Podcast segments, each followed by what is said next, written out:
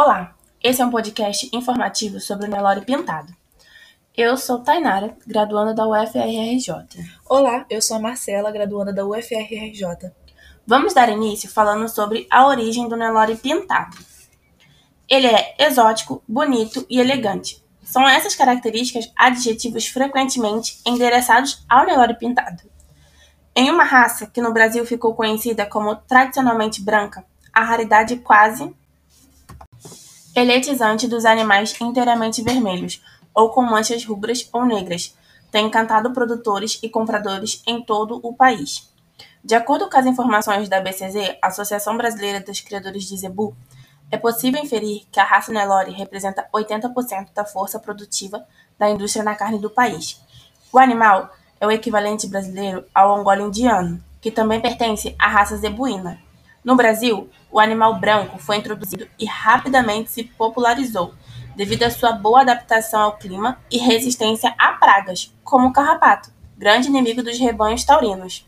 No entanto, entre os angoli não é difícil encontrar animais manchados ou inteiramente vermelhos.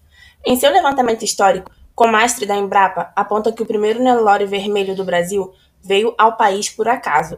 Em 1906, foi importada uma novilha branca da Índia chamada Iraci. O animal estava fecundado e deu cria a uma bezerra vermelha, que recebeu o nome de Itabira, relatou ele. Com o tempo, percebeu-se que, ao cruzar Itabira com Nelores brancos tradicionais, alguns bezerros continuavam nascendo com pelagem vermelha, até a idade adulta. Isso mostra que existe um gene recessivo nos Nelores, que pode originar um animal com variação de pelagem, esclarece o pesquisador. Uma característica que, po que poderia ser refinada e selecionada para as próximas gerações. Os primeiros animais que apresentaram variação de pelagem foram introduzidos na região do Mato Grosso do Sul, que é o berço da raça no Brasil, pelo já falecido produtor rural Joaquim Calocante Freire, em 1943. Foram os animais dessa seleção que a Embrapa Pantanal utilizou para suas pesquisas introdutórias na fazenda Nhumirim. São animais muito pesados que se adaptaram muito bem ao clima rústico do Pantanal, relata o pesquisador. No entanto, uma das dificuldades encontradas para alcançar dados mais pontuais é pouca quantidade dos nelores pintados disponíveis para análise na fazenda da Embrapa e a relação de consanguinidade que levou à identificação de animais com problemas de fertilidade e características que podem ser muito específicas. Justamente para quebrar essa consanguinidade, estamos introduzindo dois touros vermelhos da fazenda Santa Maria do Apá de Bela Vista, informa.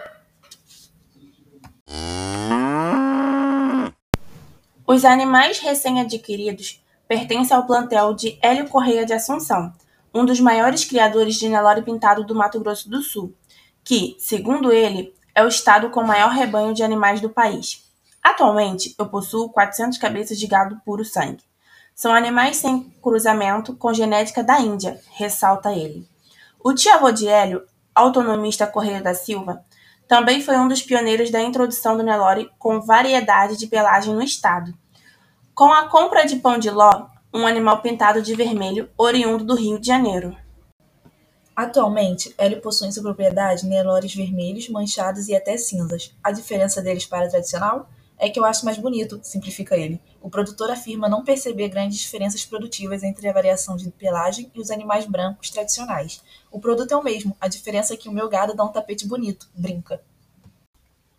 Enfim, o que mais chama a atenção na raça é sua adaptabilidade, rusticidade, precocidade, fertilidade, produtividade, qualidade da carne e variabilidade da pele, podendo ser branco com preto ou branco com vermelho. É muito comum utilizar o Nelore de pelagem branca, o Nelore padrão convencional, como vocês, nós, chamamos, nos cruzamentos com Nelore pintado. O produtor Vlamir Lopes, cansado, na Fazenda Café, no município de Paranaíba, em Mato Grosso do Sul, foi o responsável pelo primeiro registro genealógico do Nelore pintado no Brasil. O Nelore pintado preto foi introduzido no Brasil há 60 anos atrás, já o Nelore pintado vermelho foi sendo selecionado aqui no Brasil mesmo. Conforme dados do Instituto Brasileiro de Geografia e Estatística, o IBGE, o peso médio do Nelore pintado no abate é de 519 kg, com rendimento de, 20, de 52%, o peso final da carcaça fica em torno de 270 kg. Então, com todas as informações já passadas aqui nesse podcast, será que você consegue se imaginar, pensar ou, se não, levantar questionamento de quanto custa um Nelore pintado? Ele custa, em média, nada mais nada menos do que R$ 28.536. E esse foi o nosso podcast sobre o Nelore pintado. Esperamos que vocês tenham gostado e aprendido um pouco mais sobre essa raça.